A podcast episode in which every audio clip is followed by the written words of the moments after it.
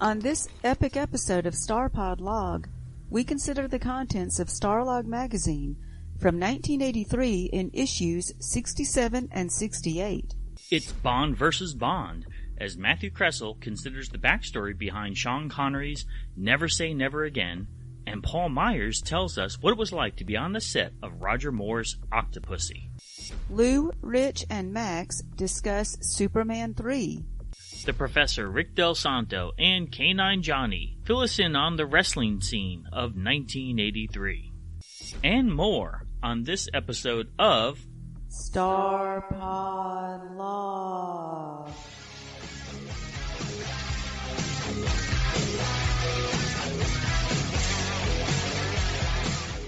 Greetings and felicitations. Hip hip hurrah, tally ho. Hey, my little Georgia Peach. Hey, Puddin'. I'm Nayar. And I'm Kavora.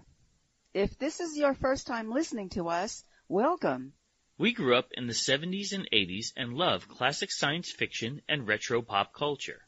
On each episode of our show, we consider the contents in two issues of Starlog magazine and discuss what fandom was like years ago. But we leave the Star Trek related content to our other podcast, Starpod Trek. Feel free to follow along with your personal copy of Starlog magazine. If you would like to comment on a subject or give us feedback, please send an audio file to us at starpodlog at gmail.com. Who knows? We might include your comments on a future episode. Don't forget to subscribe to us on your podcast app and look for us on YouTube for bonus content and media reviews. Feel free to join our Facebook group too. We are on tour. Once again, we will be presenting panels as professional guests at DragonCon in Atlanta, Georgia, this Labor Day weekend. What else can we say about DragonCon that we already haven't said? Um, not much, but it's just a really cool convention. I personally am very much looking forward to so many of the fan panels there. Probably the thing that I love most about DragonCon, I mean, there are too many things to, to rank them in order. Obviously the costuming, obviously the parties, round the clock things to do, gaming around the clock. But I mean, the, the, the fan panels there are always incredible. I always learn from others, and, and it's one of the few conventions that I walk away being more knowledgeable about important things like fandom. The fan panels are always great. And I love the celebrity guests too, the celebrity panels. And, and I loved it just walking around the con. The celebrity panels, tell you what, this year they're having Marty Krofft. I, I think that's just amazing. You want to talk about someone who helped us enjoy our childhood in the 70s? Definitely was Marty Krofft. Yeah, he's someone I, I'm excited about seeing. It's like, who, who would have thought he would, would be at a con? I mean, yeah, it's so cool. The one who did Electra Woman and Dyna Girl. yeah, exactly. Gaming creator Bill Fawcett, uh, fellow podcaster Mike Gordon. He's involved in so many panels. I mean, you have comic book luminaries like Carl Potts, writers like Kevin J. Anderson, um, Timothy Zahn. We love talking to him. What about the big Babylon 5 guests too? Bruce Boxleitner, Claudia Christian, Yes, and Tracy Scoggins. Um, all great guests, and I also love that they're going to have Firefly guests and Eureka guests. Um, they're, they're having Ed Quinn for the first time this year. That's someone I've always wanted to see from Eureka. Lee Majors and Lindsay Wagner return as a Six Million Dollar Man, Bionic Woman. Yeah, love to see them again. So, I mean, those so, those, yeah, those, that, those were shows that we loved as kids. We would have been best friends because we watched so many of the same shows together. Oh, oh, I know. I mean, all of these great shows. Of course, Gil Gerard and Erin Gray are back. From Buck Rogers, and you know, every time we go to Dragon Con, how how many Dragon Cons is this going to be for you? Did you figure it out? Um, probably. No, I haven't really. Let's see, thirty-two maybe. Yeah. every year that we go, we try to do something different because it's so huge that there's a point where you get into a habit and it's, it's impossible to do everything. So we try to do something different every year. The thing that we're looking forward to that we've never done before is this workshop with Erin Gray. William, Wilma Deering herself. She does a Tai Chi workshop every year, and we've never been able to do it before, so we're excited about doing it this time. Absolutely. We'll be presenting a variety of panels at DragonCon this year. Three are going to be on the Trek track. We'll talk more about that in our next episode of StarPod Trek. I will be interviewing Matt Kindt. He is the illustrator, writer. I mean, just this guy's just an all around amazing person. If you're into independent comics such as Berserker or Mind Management, I'll be in the comic book track interviewing him. That'll be one panel, and then I will be on a panel with Jer Alford and Chris Hammer. We'll be considering the Bronze Age, an era of comics that I absolutely love. So don't forget, check us out on the comic book track at DragonCon. Monsterama, the incredible classic sci-fi and horror convention in Atlanta, Georgia returns on Halloween weekend. We love Monsterama. Uh, another con that's native to Atlanta, and I've been going to that one for, for several years, and it's always a lot of fun. There's going to be a focus on Sinbad and the Eye of the Tiger. Yeah, a lot of uh, retro guests at this one. So this year they've got Caroline Munro coming back. Um, always good to see her. Uh, Patrick Wayne and and Trina Parks. She's a great guest. And Linda Miller. So lots of great guests at this one. Trina Parks, James Bond connection there. Exactly. Yeah. Look forward to seeing more fans at Monsterama.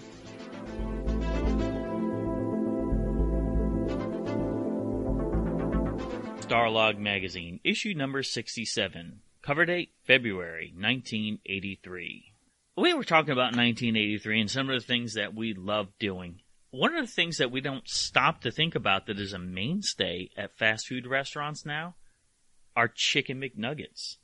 Now, McDonald's had introduced Chicken McNuggets as early as 1980 in select locations, but it wasn't until 1983 that every McDonald's had Chicken McNuggets. So before we go into the content of this magazine, let's paint a picture of what life was like in 1983. Were you a fan of Chicken McNuggets? I was. I loved them. Um, the the thing I remember is going to going to McDonald's in my hometown and when you order the chicken McNuggets, they they didn't have them already cooked. You had to pull over and wait a few minutes for them. They were fresh. Yeah, yeah. but but I loved them. I loved how they were like. It seems like the chicken inside was, you know what I mean, because it was like the the crust on the outside. The chicken inside seemed to be in little tiny bits. Because I did not like McDonald's. I was one of those weird kids that liked Burger King way better than McDonald's, but I was frustrated because I wanted the McDonald's Happy Meals. Like I remember getting the McDonald's Happy Meal with Star Trek the Motion Picture promotion on it in 1979. I was like, man, I just don't like this burger. I just want the Happy Meal. but Burger King, I thought they had a better burger. But when McDonald's had chicken McNuggets, I was all over it. I loved it. And that little dipping sauce. Yeah, I love the dipping sauces too. I totally remember getting Happy Meals in 1983 with my cousin Mark, and he loved the Dukes of Hazzard. And they had Happy Meals in the shape of the Dukes of Hazzard cars, like the sheriff's car and uh, the obviously the General Lee and a variety of others. It was so unique. That's the first time I ever remember a Happy Meal not being made of cardboard, but being made of plastic instead. So, as much as I like Burger King better, and I loved Bonanza. My grandfather would bring me to Bonanza, have the 99 cent child plate. Oh, that was so good. But McDonald's did have some good gimmicks. Fast food chain that started in 1983, believe it or not, Panda Express. Yeah, that's amazing. I, I think um, I never saw a Panda Express until sometime in the 2000s. But but I loved them though. I mean, yeah, once I discovered it, it was like the first um, Chinese fast food restaurant, exactly. and I thought it was great. Yeah, yeah, exactly. And Jimmy John's Sub Shop, they would now be a competitor to Subway, but 1983 is when they started. Go figure, huh? Yeah, that was another one I didn't see until the 2000s. And, and yeah, they had uh, much fancier subs than Subway. And here's something to think about. 1983 was the year Burger King got into the breakfast game. They, oh. they spearheaded the croissantwich. I, I love the croissantwich. Of course, actually, I think, no, I think the, the one at McDonald's was better than the Burger King one. well, the good thing was Burger King, for me, I was able to get those Star Wars collectible glasses. Man, I, ever since the first Star Wars movie, my brother and I were collecting them. So 1983 was the year that Burger King would roll out the Return of the Jedi glasses. I, I did have one of those. I had I had the Han Solo one, We still have, we know, we still have some. Oh, you're a huge Han Solo fan. Of Yeah. course, you had to get the Han Solo. But I'm saying we still have them around here, right? Like when I was a little kid, I could drink out of them, but now my nose is too big. I can't, I can't fit, can't fit my big nose in that glass. Normal adults could do it, but I need those big pint glasses. Log entries. Latest news from the worlds of science fiction and fact. Three, two, one. Star Wars saga continues. Sidney Ganis, Lucas, Lucasfilm's VP for advertising and publicity, announced that following Return of the Jedi's release on May 25, 1983, the firm will begin plans for the next trilogy of films in the nine-part saga. Unlike this trilogy, the second of three, the first trilogy will be filmed in reverse order.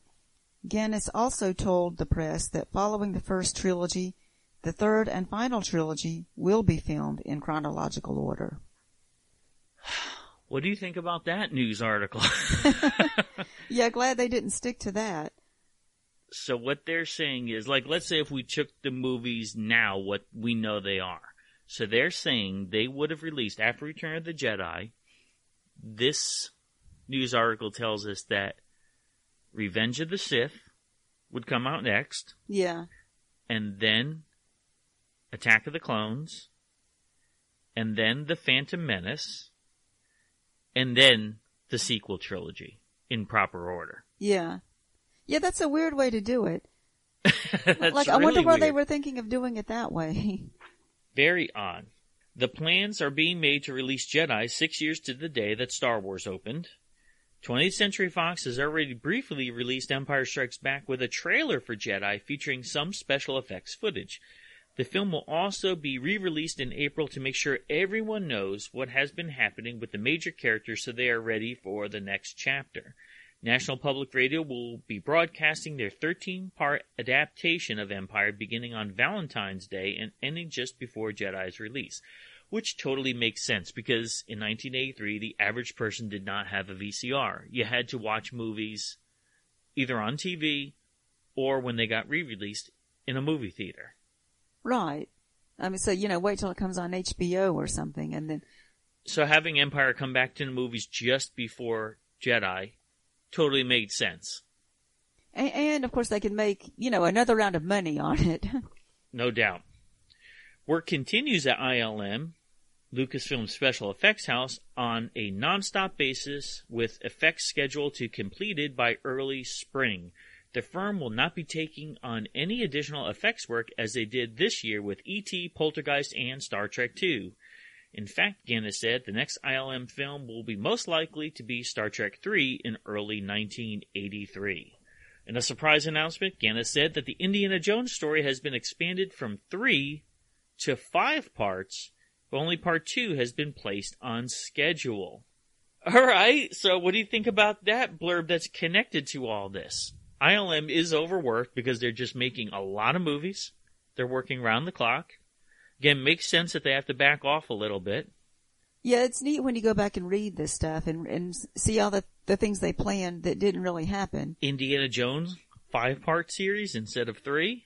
Yeah. That's I mean, crazy. which they have done five now, but I mean, but, but no, but, but back then they did decide to cut it down to three. Yeah. And yeah, then- we can say later- now it's five parts, but 40 Yeah. years later. Yeah. But if they made them in in sequence in the 80s, I think it would have been much better. You mean the, you mean like the last, would, we wouldn't have the Crystal Skull. yeah, right. You mean the, yeah, these other movies they made would have been better because they would have done something else. Yeah. While all this is happening, Star Wars will debut on cable television in February and then play on CBS the final fall.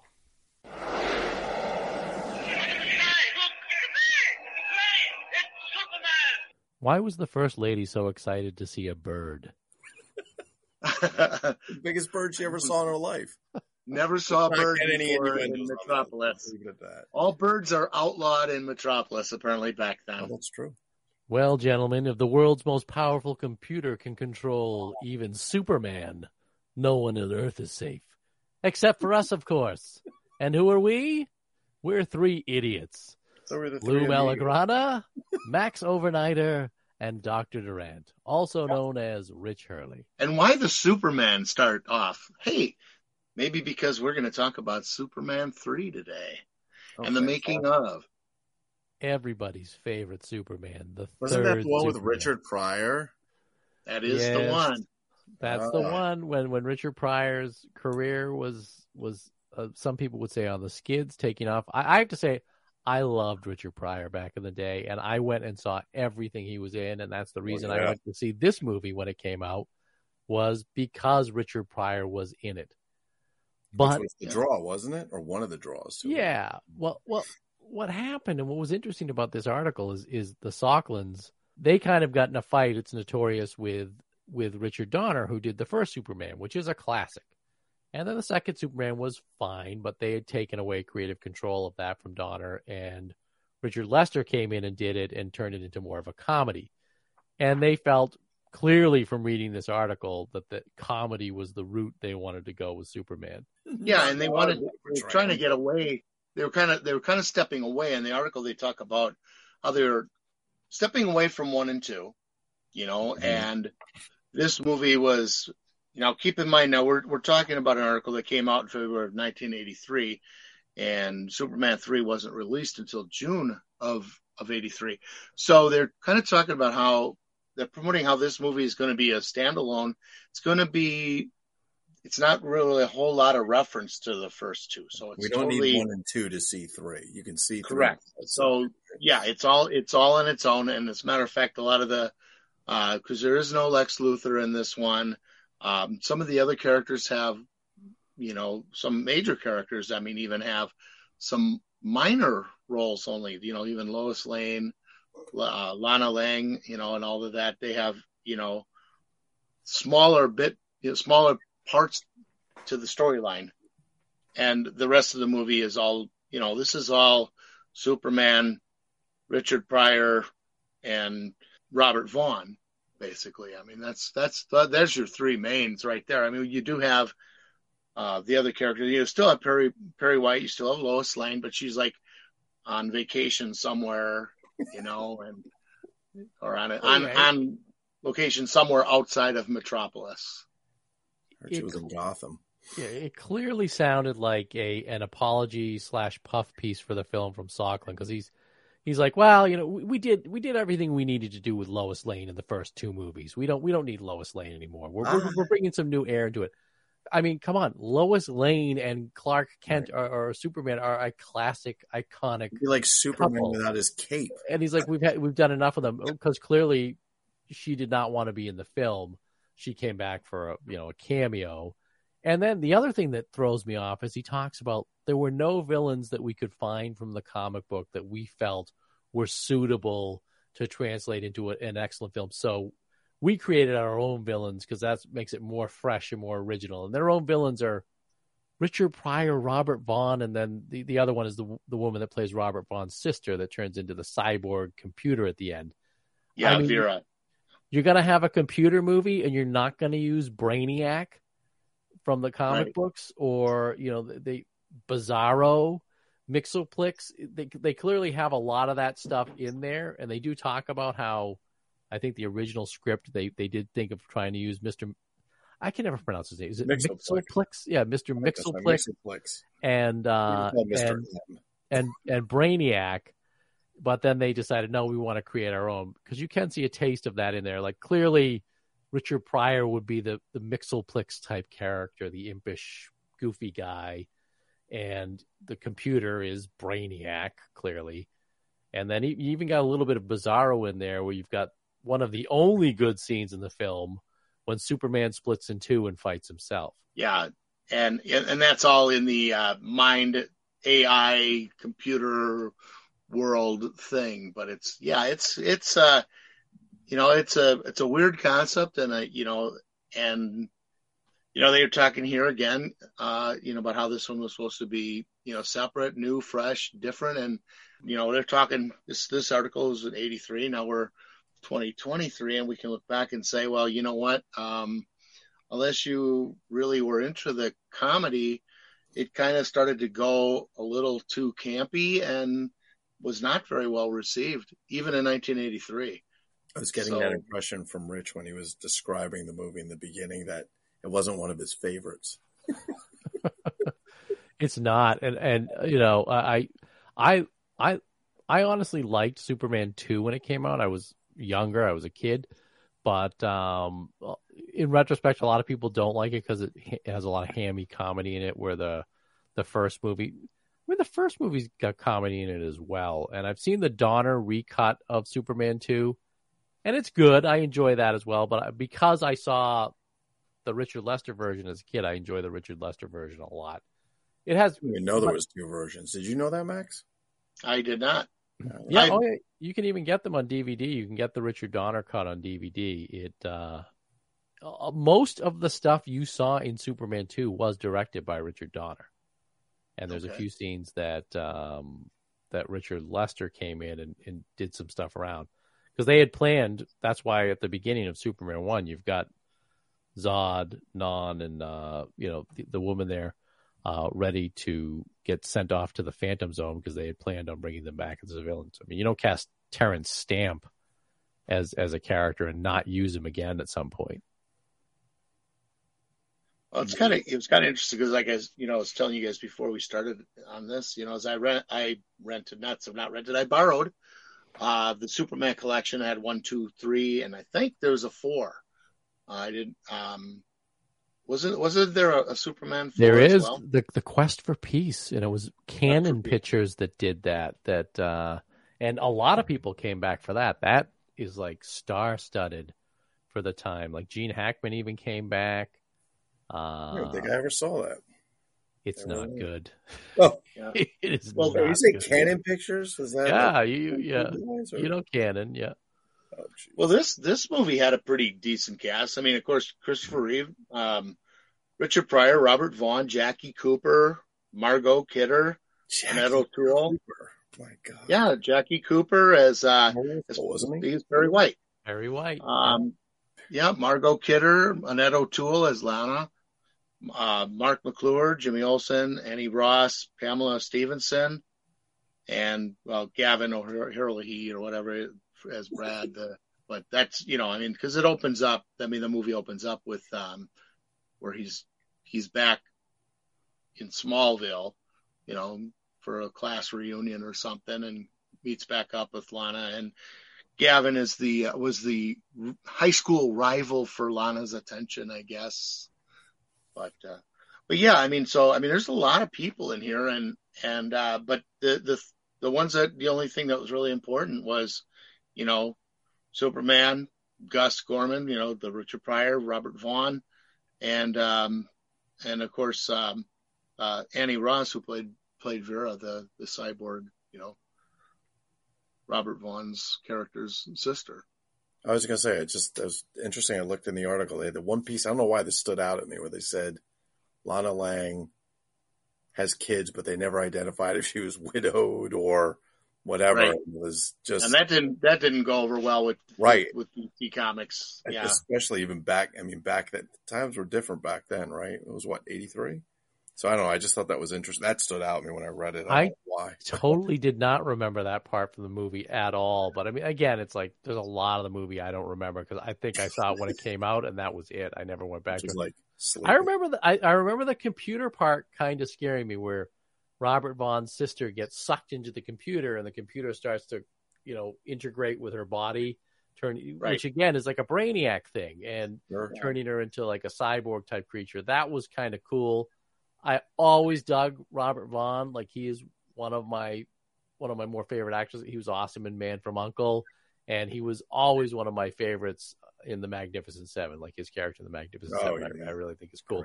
He's just a really cool actor, and in later years, he never really got to do too much. So you know, other than stuff like this, like Superman three.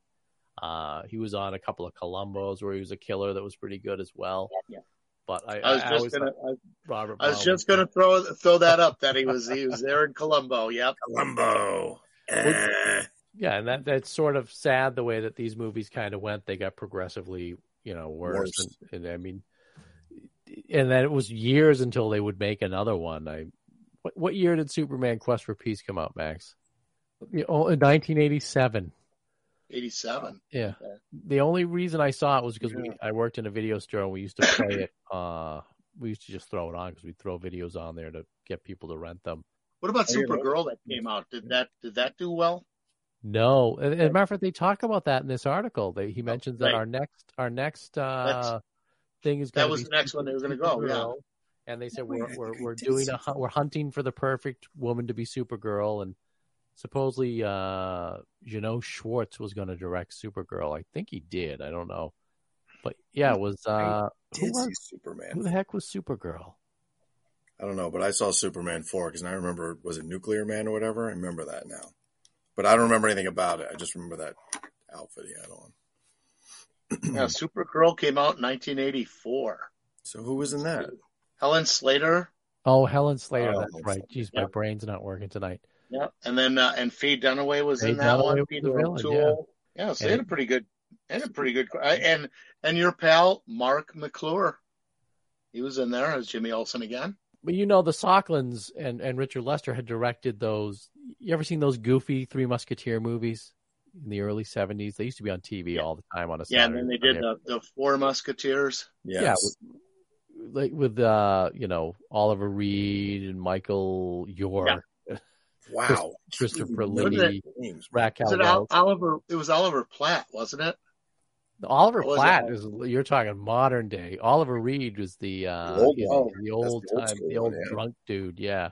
The old drunk dude. Oh, that guy was. If you Google him or YouTube clips, every interview show he was ever on, he was smashed out of his mind. Awesome. Real aggressive, like British drunk. Awesome. Awesome. What if it was bum wine?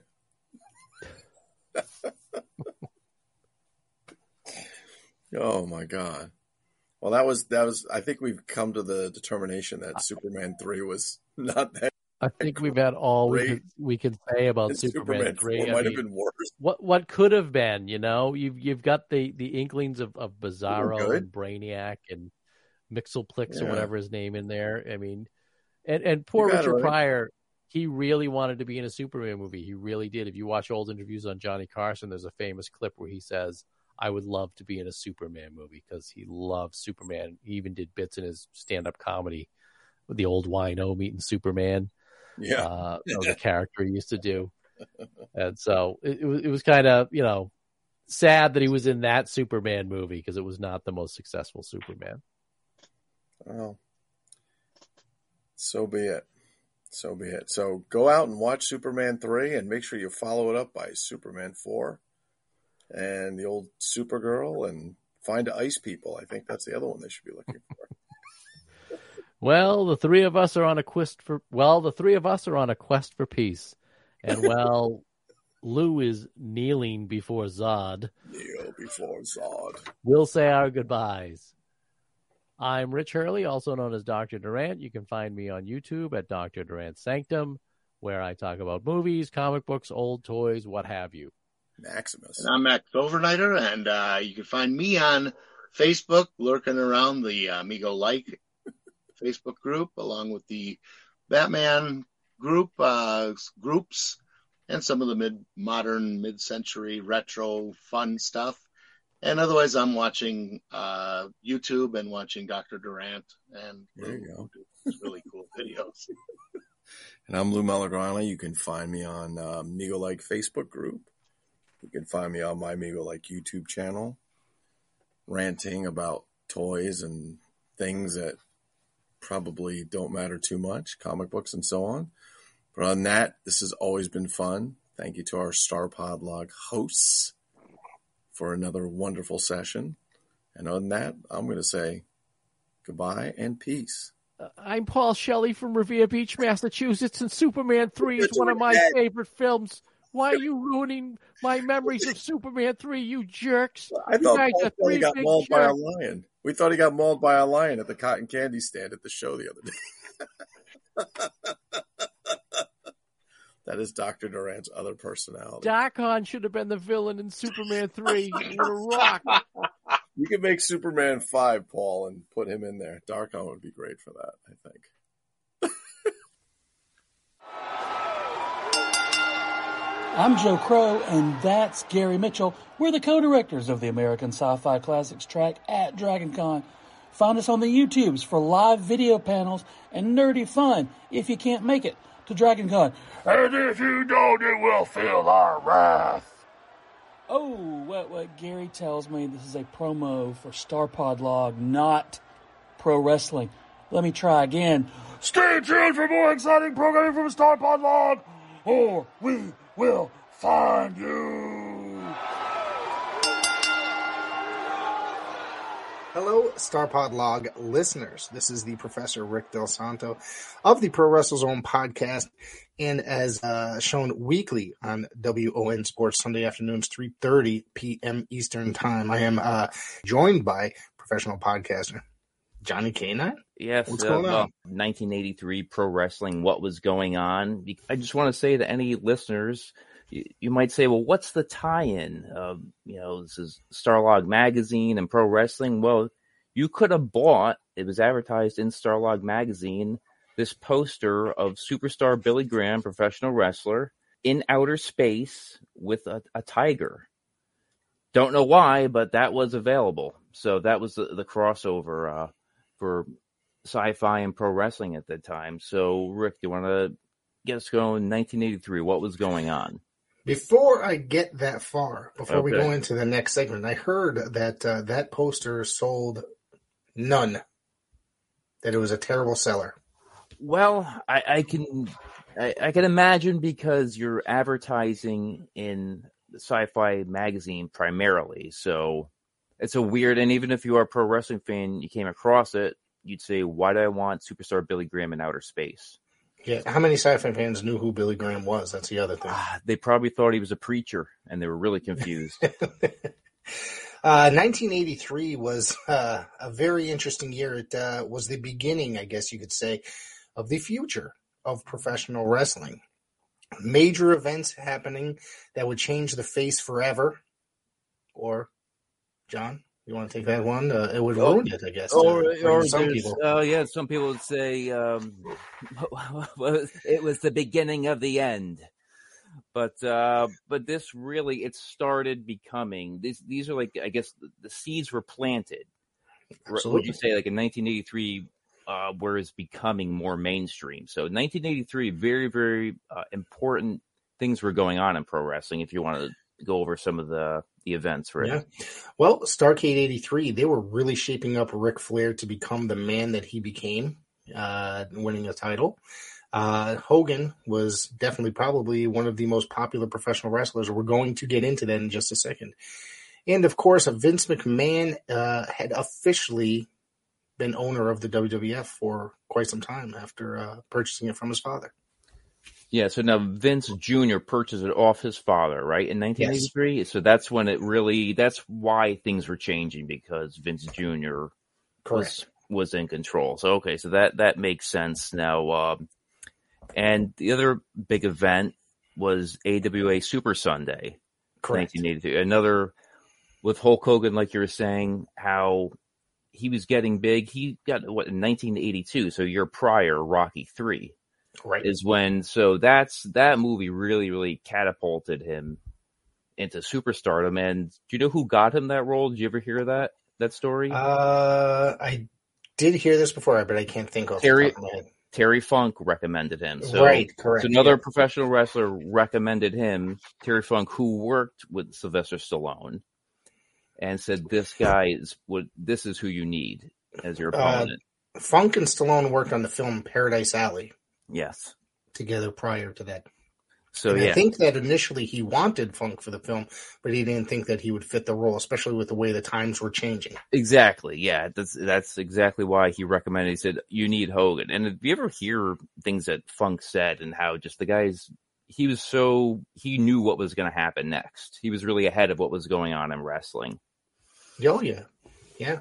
So of course, um, you know, uh, they kind of, uh, if I remember correctly, or the way that this was put, that Verne wanted to put the title on Hogan, uh, with the, and he was possibly the most popular professional wrestler of uh, of the AWA or becoming in the world. The AWA actually, you could put it on the equal level of the WWF at that time period. It was, yeah. if not more popular, if you think about it. Yeah, he was. I mean, for what I understand, he Hogan alone was just selling the tickets. I mean, he was a huge draw for that event, Super Sunday. I think that was the biggest event they ever had, and then they also had it on. I think it was like closed circuit television right next to the uh, arena too. So they Mhm. sold out. So yeah, it was that was a huge event. Then if you want to go back to other to the listeners, or some of these you might not be too familiar with AWA or the NWA, the Crockett's NWA, but there was uh, so many well-known wrestlers. Like you mentioned, Ric Flair. I mean, everybody knows who he is by now. Hulk Hogan, but you also had Roddy Piper before he was really known nationally hmm with uh, the NWA. With Mid Atlantic. yep, Yeah. and he had the very, very now famous uh, dog collar match at Starcade '83 with another guy that became really, really huge, Greg Valentine. Uh, also on the uh, AWA show, Jesse the Body Ventura was on it. Yep. Um, uh, Rick Gene Martel. Okerlund. Yeah, Gino Okerlund. Rick Martel, who uh, would go on to become a huge star in the AW, or excuse me, WWF as a tag team wrestler, and he'd become the model. Jumping Jim Brunzell, who would end up becoming one half of the Killer Bees. Um, and, you know, Jerry the King Lawler was on the show. I don't know if I mentioned him. Um, Okay. but yeah, man, this was a phenomenal show. Of course, the match, the uh, it had been a very long buildup between uh, Nick Bockwinkel and Hulk Hogan, and I guess that um, Verne Gagne, the uh, promoter, decided that they just could not do it. That they did not want a title on a guy that looked like Hogan. They wanted it on somebody that looked like a professional wrestler and that could wrestle like a professional wrestler. And they decided to go with a screw job finish and uh, not give him the belt. And then uh, Hogan walked shortly after. Yeah, yeah, that was Verne. He he didn't know what he had, right? He didn't. He Oh yeah. Well, that's a thing with Verne Gagne. He did not know what he had at any given time because there was a lot of talent. I mean, but this was the biggest, uh, probably of them all. He would end up losing a lot of money by letting Hogan go to the WWF, and uh, it, everything would trickle down after. Uh, Vince McMahon would cherry pick the top talent as the years went on. Uh, guys like Curt Hennig. Um, give me other names here, Johnny. Uh, uh, I, I'm just I'm just looking through this this list for the AWA Super Yeah. Sunday. You had um, Wendi Richter, who yeah, yep, who became huge. She was like the face of women's wrestling at one point, you know, in uh, WWF. Also, another female, Velvet McIntyre. Yes, she would go on to uh, be part of WWF for quite some time Jude- in the yep. in the mid 1980s. Yes, Yeah. Judy Martin. So yeah, like you said, Jesse Ventura, Ken Patera. So I mean, it's eh, really just a who's who of the stars is who we picked. And if you go to um, Crockett's NWA, I mean, like we said, Piper, Valentine, Ricky Steamboat was on the card, and the main event, Ric Flair versus Harley Race, and Harley Race turned into a totally different character once he got to. Uh, Well, they considered him the king of professional wrestling, and they literally went with that gimmick, calling Literally. him King Harley Race. And uh, of course, you know other guys that were on there. Kevin Sullivan actually started in the WWF in the 1970s. If you mhm. if you go back and watch some of the uh, uh, older championship wrestling episodes. But, uh, you know, Bob Orton was on this show. Dick Slater, who had a short run in the WWF in the mid 90s, probably 86, 87. Um, you know, like you said, Roddy Piper, Greg Valentine, Steamboat uh, was on the show. Jack and Jerry Brisco. Jack, or excuse me, Jerry Brisco would be an agent in the WWF for many, many years in the 1990s into the 2000s. Yeah, at one point he started becoming a household name to a whole different generation as a, a comedy act, basically. Yeah, yeah, yeah. it, it was a very, very interesting year. Uh, other things I could tell you growing up in 1983, uh, my friends in my neighborhood, the one thing that we would talk about, I remember specifically this feud of Jimmy Snuka versus Magnificent Muraco in 1983. That was a huge, huge deal, you know, in the Northeast. Right. And one event was uh, Jimmy Snuka versus Don Muraco in a steel cage at Madison Square Garden. And that became just, uh, it was October 17th, 1983. And that became such a big deal where other wrestlers they, you know, they were fans at the time, like Mick Foley, I think Bubba Ray Dudley and Tommy Dreamer. They were all there as fans to witness this, and that's one of the things that uh, motivated them to become professional wrestlers. Actually, that match, Right. Yeah. that whole feud. But that match at the time was a, a huge, huge deal with Snuka jumping off the top of the cage. Where now you see people doing stunts constantly. It was very, very rare at that time to see something like that. Uh, not to mention, it was uh, November 15th, 1983. Tony Atlas and Rocky Johnson were the uh, made history as the first African American tag team to win the WWF World Tag Team Championships. Of Yeah. course, Rocky Johnson would uh, go on to become a father of the another legendary WWF superstar, WWE superstar, uh, and actor, The Rock. Yes. Yeah, I remember that also. Was that against the Samoans or no? Was Um, or was it? yes, it was against the Wild Samoans. Yes, I have it right here in front of me. It was in Okay. a no disqualification match, actually. Okay, was it a wooden chair used over the head? I'm trying to. yes. Okay, yeah, yeah. It's just funny. I haven't Yeah. seen that match in years, but that it does stand out to me. So when you brought it up, I'm like, oh, now that now it's it's coming to me now. So that was a, a pivotal moment in 1983. So definitely that that definitely goes up there. Uh, also, now I found this out while doing research for this. Now, tell me this is very interesting. Okay, so of course the national expansion would fully take force between 1984 and 1985. However, March 10th and 11th, the WWF had held its first ever live events outside of the Northeast in uh, San Diego and Los Angeles, California. Okay, was it at the Cow Palace? You know? Yes. Yep. Okay, so that's that's a big deal because they never went there. So yeah, yeah, that's Yeah. was that AWA territory probably at I that time. believe. Well, I believe that was yes. Yeah, so that's where yeah, that's where they started making moves. So And of course, uh, WWF was part of the National Wrestling Alliance. As we've mentioned earlier, we brought the NWA up, and they decided to fully succeed and to go away from being the National Wrestling Alliance and focus on being its own brand. yeah, yeah, which again, this was uh, kind of unheard of at that time. So this is so this is really really like I said, the seeds are being planted. Once Vince Jr. right, he he got a hold of the company, things started changing forever. Yeah. Uh, we got a couple more things who Okay. here to discover. September 4th, WWF debuted All American Wrestling on the USA Network. That show would run until about, I believe, 94, 95. Okay, that's yeah, that was, was that was- another that was another show where they showed a lot of exclusive matches and highlights and uh, such about uh, all the happenings in the WWF. Of course, John, it's your favorite part. It's the beginning of the end that's it. as the Iron Sheik defeats Bob Backlund after his uh, five-year reign when Arnold Skaaland threw in the towel in Madison Square Garden.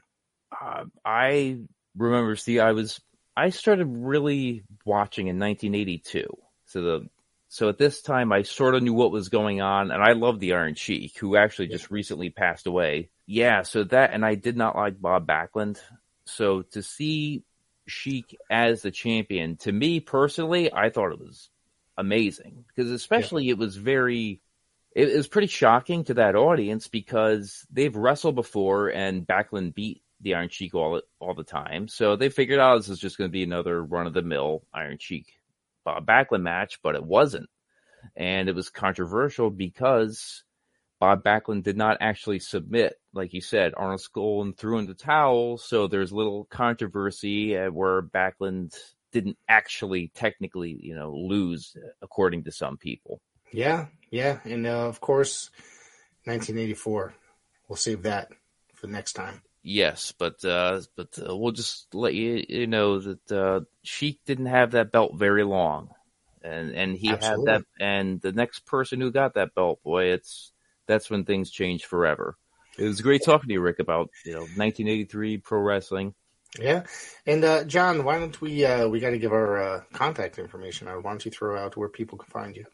If you ever want to talk pro wrestling, science fiction, action figures, anything like that, uh, you could find me right now on Instagram, probably the best uh, at Shocking Things podcast. You can find me there. Uh, if you want to find me, you could find me find me at PWZ Network on Instagram. Uh, my Facebook really is the same exact thing.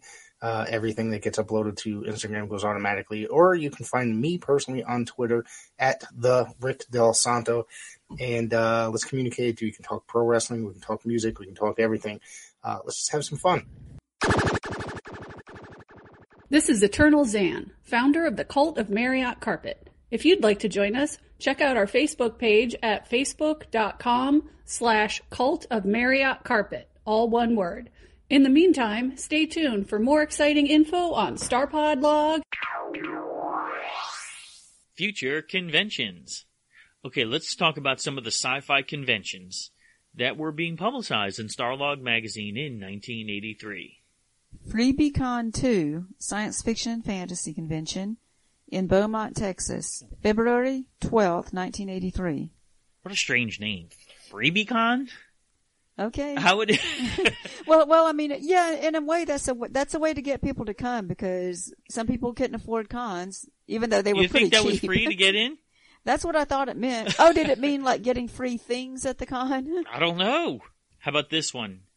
Halicon, which was a science fiction and fantasy convention in St. Man- St. Mary's University, Halifax, Canada, March 4th through 6th. ConChord Filk Singing Convention, Fullerton, California, March 11 through 13, 1983. Can you imagine an entire convention based on filk singing as the focus? Yeah, I've never heard of that, but you never heard of filk singing until I told you about it. I didn't know that's what it was called. Like I just thought it was people singing Weird Al Yankovic type songs. Like I, Yeah. it just wasn't my thing. It wasn't on my radar. And then I realized after I started dating you, like, wow, this is like a whole subset of fandom. Filking. It is, and, and some of the songs are serious too. I mean, it's not just comedy songs, but yeah. Go figure. Fantasy Lair 83. It's a gaming, computers, and sci-fi convention. Tonkawa High School in Oklahoma, March 25th through 27th. It's actually pre- pretty smart to have a convention at a high school. Because high schoolers are the ones interested in coming. And it's probably affordable to put it on. Probably put it in the gym or the cafeteria. Yes, Like- yeah. They probably have a computer lab there for a convention like this. At this time, computers in in schools were just becoming a thing. So I think it's pretty smart, actually. If I was a kid and I had a convention in my high school, I would love it. Acadiana Con, Science Fiction and Fantasy Con, with Starlog's Birthday Fantasy, Sheraton Acadiana, Lafayette, Louisiana, April 15th through 17th. Here we go. We're going to see this multiple times. There's a footnote. Starlog's Birthday Fantasy is a 15 minute, 16 millimeter color film available for screenings at conventions, schools, and libraries in the U.S., Canada, and England or only. Organizers in the U.S. and Canada should contact, and it lists an address of how to obtain this film to present it at your convention. Okay, so it's a 15 minute film. That all these conventions that we see listed that mention that, you get to watch a 15 minute film. But they still don't say what it's about. It doesn't really say. It just says it's Starlog's birthday fantasy. So yeah, so they just want they just want you to be interested in that title and go see it. Yep, three conventions on this list have this Starlog birthday fantasy listed. Go figure. It's kind of So- neat though, huh? Yeah, so the cons must have contacted them about it. So yeah, that's neat. Atlanticon 1, which features sci-fi, fantasy, trek, film, comics with Kerry O'Quinn and Starlog's birthday fantasy. This is in Virginia Beach, Virginia, April 15th through 17th. And I like that you know that Starlog was popular enough to put their name in it. everybody was re- we know we've how many times have we looked in the letters pages of Starlog and you'd seen celebrities commenting about their coverage in Starlog. They knew that Starlog was the number one resource for all the things that we love. Yeah, the celebrities loved it and all the fans loved it. Legendary Events 1, which is sci-fi, fantasy, and occult. San Francisco, California, April 29th through May 1st, 1983. Interesting combo. Yeah, but I think, um, a lot of people would have been interested. Totally. Future World Expo 83, which was a science convention in La Canada, California, Science Fiction Expo. and based on real world science. So, a lot of science fiction fans love real world science too. Yeah, that would be Makes neat. sense to advertise it in Starlog. Yeah. Yukon 1 Science Fiction Con, Eugene, Oregon, May 13th through 15th, 1983. So if you notice of this era, a lot of conventions were ba- the name was based on where they were. So it's Yukon, not U-C-O-N, but E-U-C-O-N. Eugene, Oregon, Yukon. Right. That was the pattern in the 80s. You name your convention not on what it is, but where it's located. Yeah, well, yeah, I mean, you still see that sometimes, or or even if it, or even if it's a different name, that'll it'll still have the city as part of the name. And Millennium, Sci-Fi Multimedia Convention. With Kerry O'Quinn and Starlog's Birthday Fantasy in Toronto, Canada, June 10th through 12th. McDonald's brings you all the action and excitement of Hazzard County with their new Dukes of Hazzard Happy Meal boxes.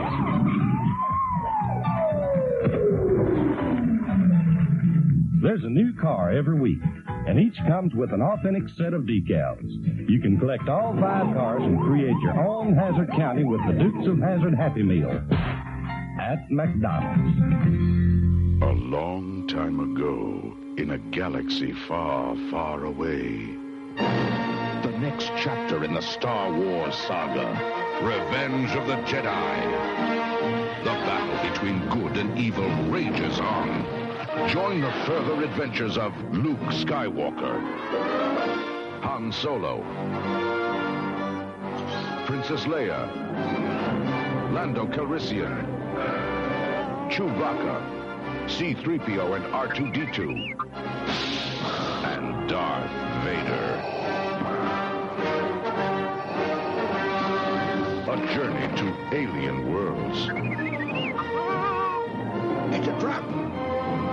Rebellion against oppression. An epic of heroes and villains. An adventure as vast as the universe. Revenge of the Jedi. Coming May 25th to a theater in your galaxy. Starlog Magazine, issue number 68. Cover date March 1983.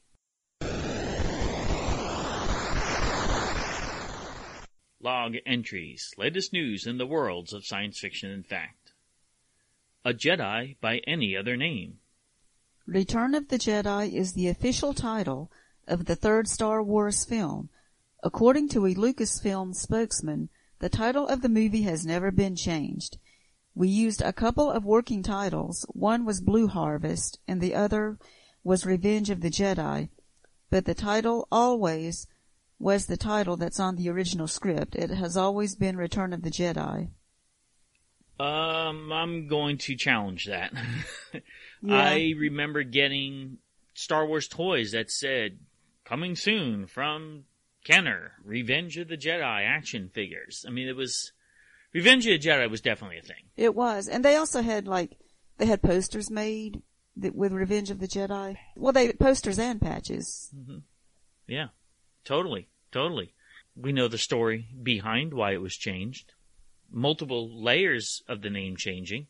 Um, The Wrath of Khan wa- was originally going to be called The Vengeance of Khan.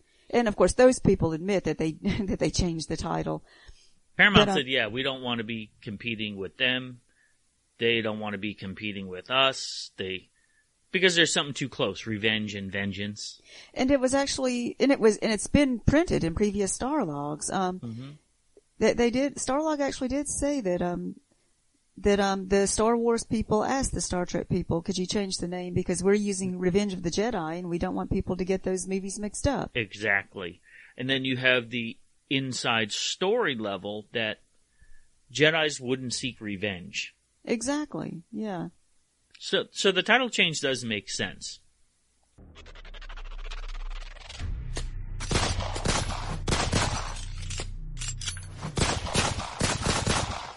My name is Meyers, Paul Meyers, and like you, I'm a Bond fan. Back in 1982, I was watching the Academy Awards on TV. Cubby Broccoli was given the Thalberg Award for his work in film, specifically for the Bond films. They had a gala presentation. It was made by Roger Moore, and it was just amazing to watch on TV. And I thought, wow, how cool is that? Finally, some recognition for this series that so many of us have been fond of for years and still are fond of today.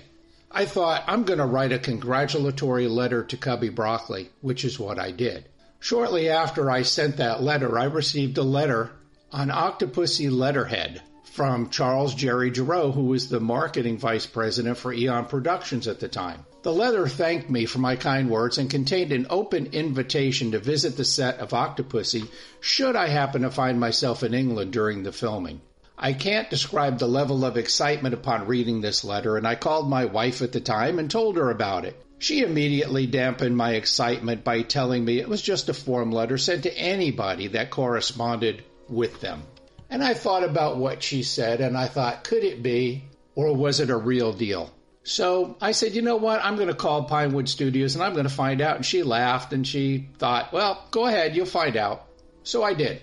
When I called Eon Productions at Pinewood Studios, I found out, yes, indeed, it was a true offer.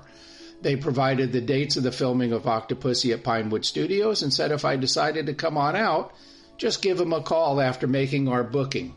I explained this to my wife at the time, and she laughed and said she wasn't interested in going.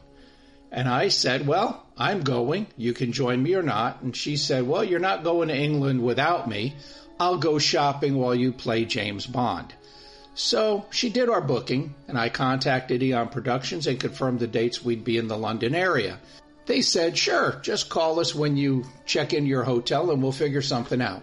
Sounded promising to me, so I was pretty jazzed and excited about this. My wife at the time, not so much. From that time, for the next few weeks until our trip, which was going to be the first time myself and my wife at the time would be crossing the pond, I was over the moon excited. She wasn't very interested. And this continued until we were actually on our flight and we arrived in the UK. We checked into our hotel and I called Pinewood Studios and was given a date to arrive and general instructions how to get there.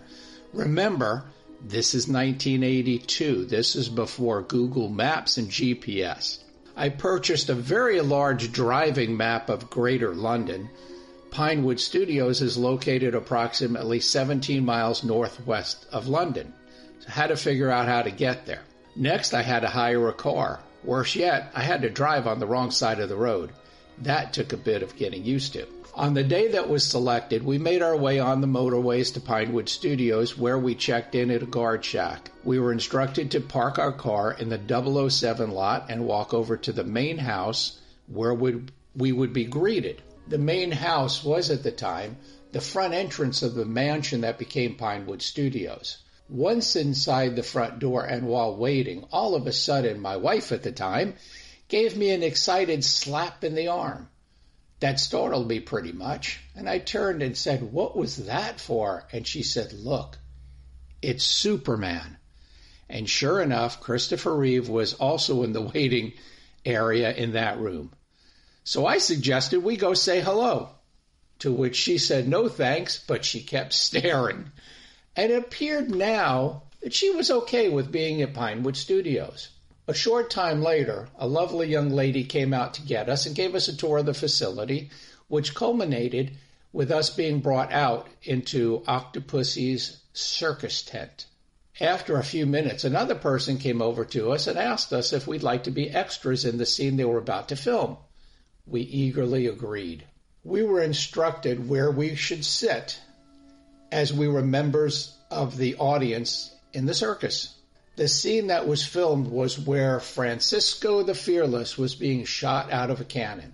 As we sat there watching, all the lead characters were seated across the arena from us, including, of course, 007, Sir Roger Moore. Though we were discouraged from taking photos during our tour, no one seemed to care that, acting as tourists in the circus scene, that we snapped a few photos during the circus scene, which of course I did. During a break, we approached Roger Moore and I asked him if I could take a photo of my wife at the time with him. He looked at me deadpan and said no. But if you'd like to give your camera to that young lady over there who's a crew member, you can both get into the photo. And we did exactly that pretty excitedly. We stayed with the crew for the rest of the day and had lunch with them in the former Pinewood cafeteria, which had a gift shop we quickly browsed. At the end of the day's filming, we drove back to London.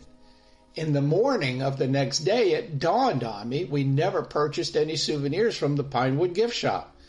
So, as I hadn't returned the rental car yet, I called out to Pinewood Studios to ask if we could just visit the shop again. We were told, sure, come on out.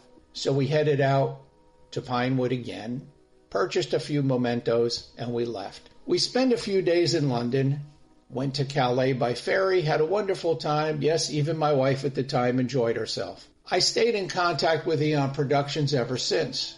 Two years later, we went back to Pinewood while they were filming A View to a Kill. A few years after that, after I had relocated to Key West, Florida, working for the local government, I was contacted by a representative of MGM regarding helping them with a project they'd be filming in Key West called License Revoked. But that's a story for another day. Good morning, good evening, wherever you may be. This is Matthew Kresal again here on the podcast, but here to talk about the other film from 1983's Battle of the Bonds. Yes, Sean Connery's Never Say Never Again. A film with a legacy that extends both well before and indeed well after the film was made, and whose repercussions can still be felt on the James Bond film franchise to this day. In part because of its origins. In the 1950s, not long after Ian Fleming had first created James Bond, Fleming began to realize that there was both money and also potential in bringing James Bond to the silver screen and began as soon as, almost as soon as Casino Royale was published in 1953 to seek out filmic opportunities for Bond. Something that led to his selling the rights to that first Bond novel and leading to its 1954 live TV adaptation and later the 1967 spoof film, but that's a whole nother story.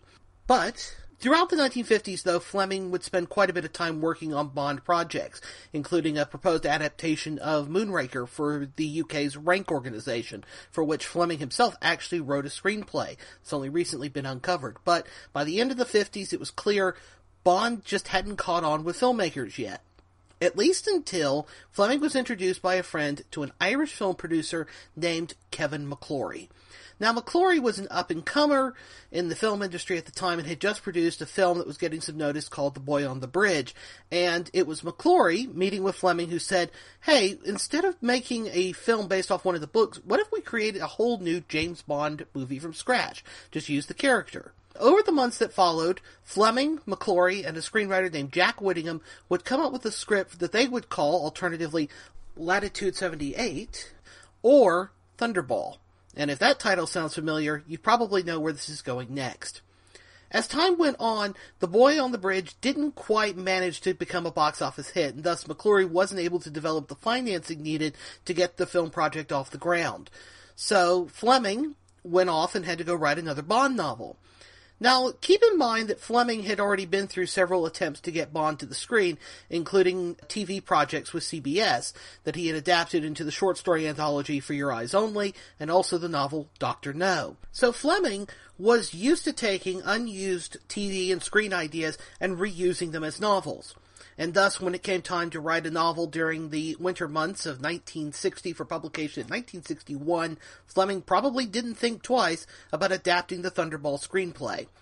He probably thought about it afterwards, though, when, as soon as the novel came out, Kevin McClory and Jack Whittingham hit him with lawsuits alleging plagiarism.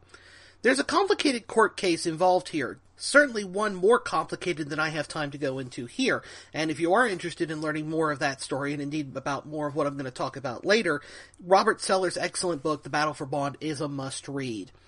But suffice to say this, that in 1964, Kevin McClory won his lawsuit and ended up with the rights, the film rights that is, to Thunderball. And this is an interesting moment in James Bond's history because Goldfinger was about to come out and when Goldfinger arrived on cinema screens worldwide, James Bond became a legitimate phenomenon.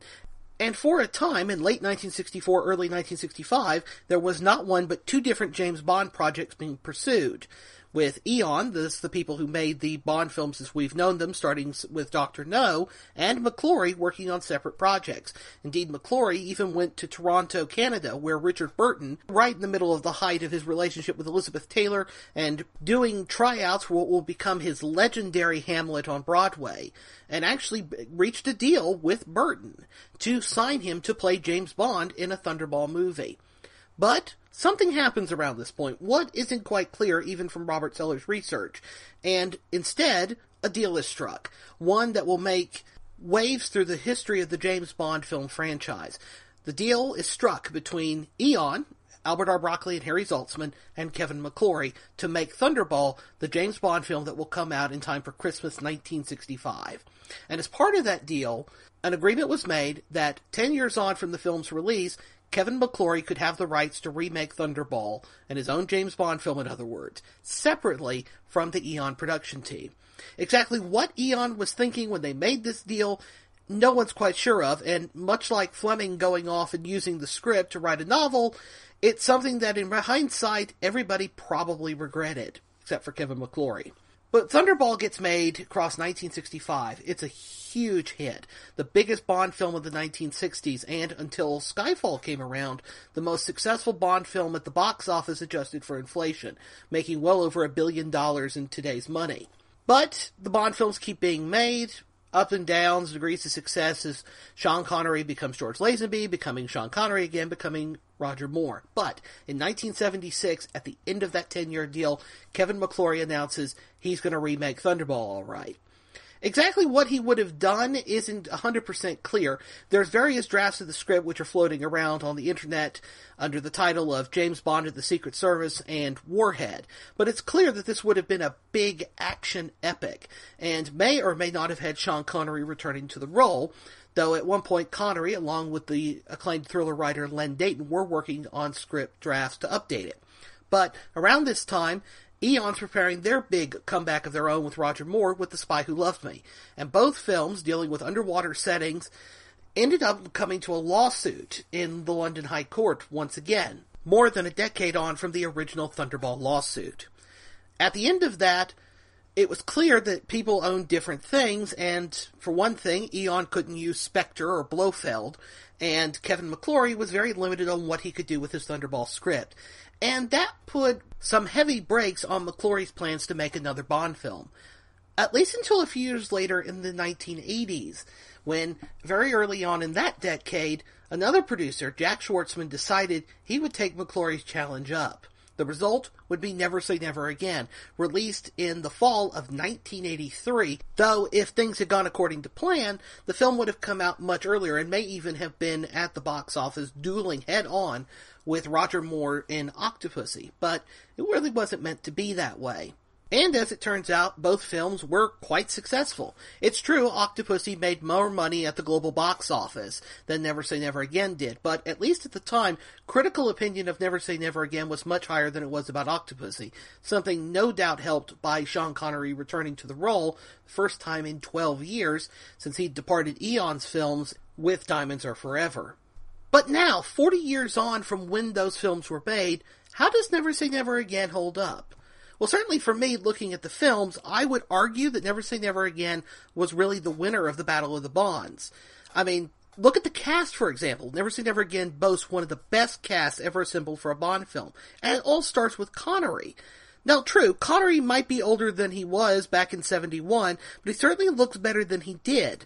Gone is the bored bond of Diamonds Are Forever or You Only Live Twice made a few years before that. And what we have here is an older version of the Bond of those early Connery films.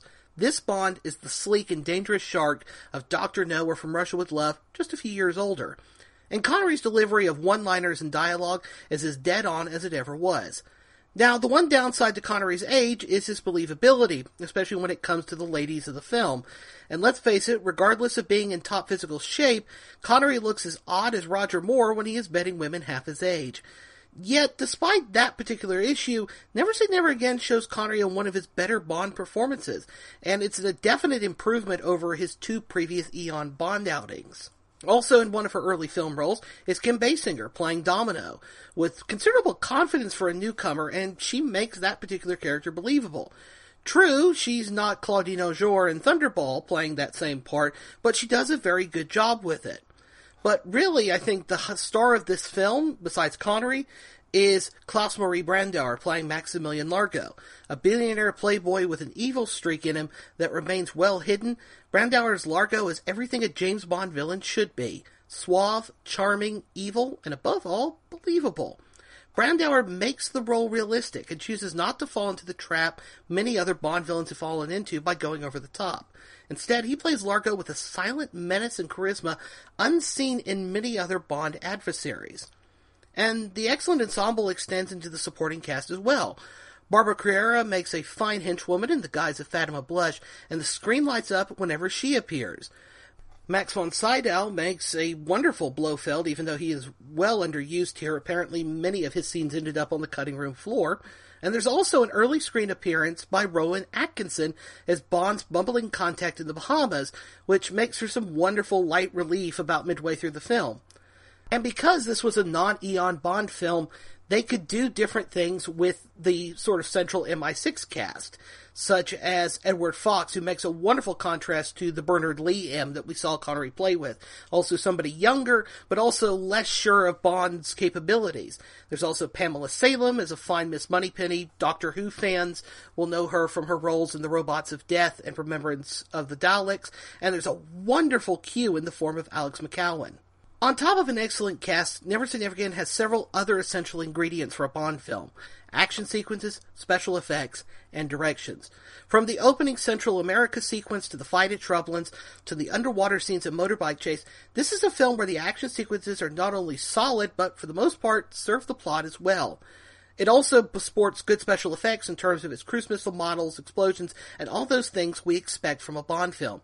Irvin Kershner, then fresh off directing The Empire Strikes Back for the Star Wars films, brings a tightness to the film, especially in sequences like the su- substitution of nuclear warheads and the subsequent theft of them from cruise missiles in mid-air. Yet this film is far from perfect. Never Say Never Again is easily one of the most dated of all the Bond films, thanks to its heavy reliance on 1980s computers and video games. And the script itself also suffers from the fact that it's a remake of Thunderball. Yet for all of its predictability, the script is pretty solid. There are some good dialogue scenes, there's some wonderful one-liners, and some humorous situations, yet it's both watchable and tense for the most part. And once you look past the fact that Never Say Never Again is a remake, there are quite a lot of good things in the script that add to the film and also separate it from Thunderball's 1965 adaptation. By far, though, the film's biggest weakness is its music. Due to its status being made outside of the Eon series, the James Bond theme, that iconic piece of music, simply couldn't be used for legal reasons. Now, that said, this could have been an, a perfect opportunity with the right composer to show what a Bond score without that iconic theme could be. Unfortunately, first choice James Horner, fresh off Star Trek II The Wrath of Khan at the time, was passed over in favor of Michel Legrand.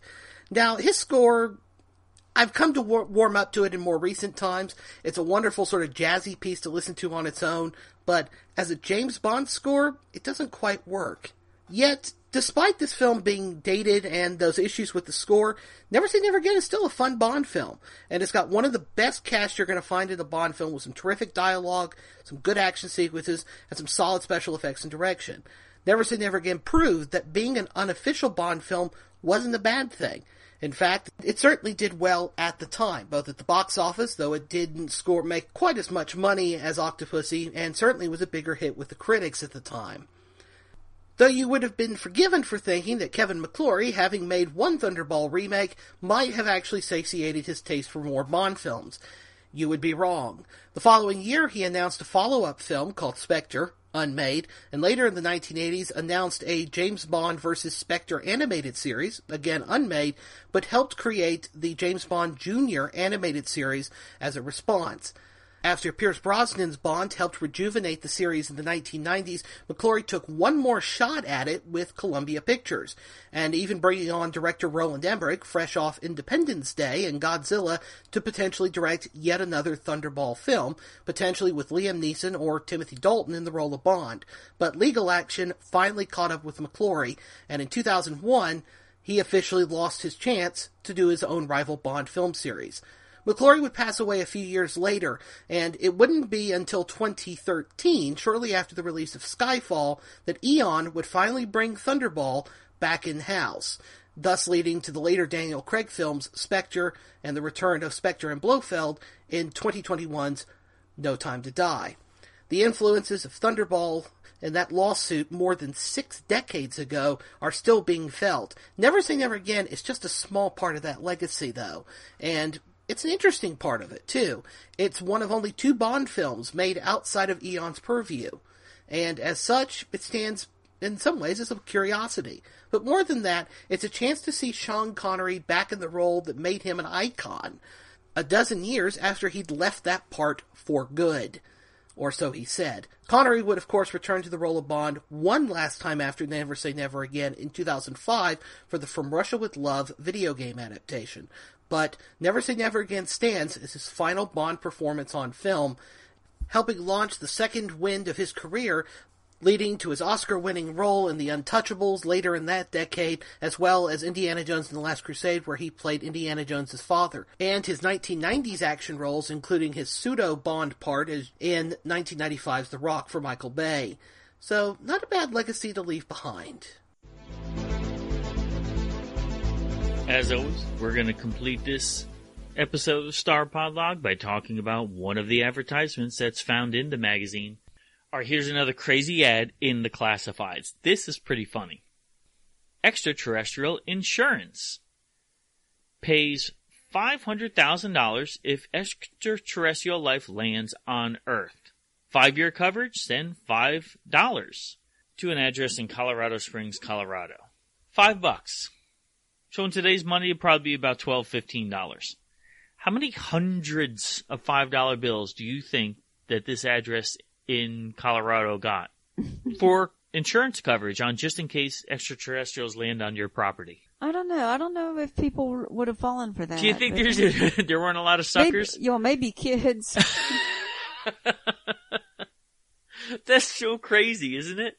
Yeah, but I guess it was that era though, where it was, you know, because of the UFO things. I mean, and sci-fi being oh, so popular, it was a big deal, right? You had Leonard Nimoy's In Search of that, that had just finished airing the year before. Of course, that was always on people's minds of the, the possibility of UFOs. This was the era of ET and Close Encounters. Great place to advertise something like that in Starlog magazine. Yeah, and, and, and it shows that Starlog would print anything like these ads. Thanks for listening. Make sure you hit that subscribe button and join our Facebook group. Live long and may the force be with you. Nanu Nanu.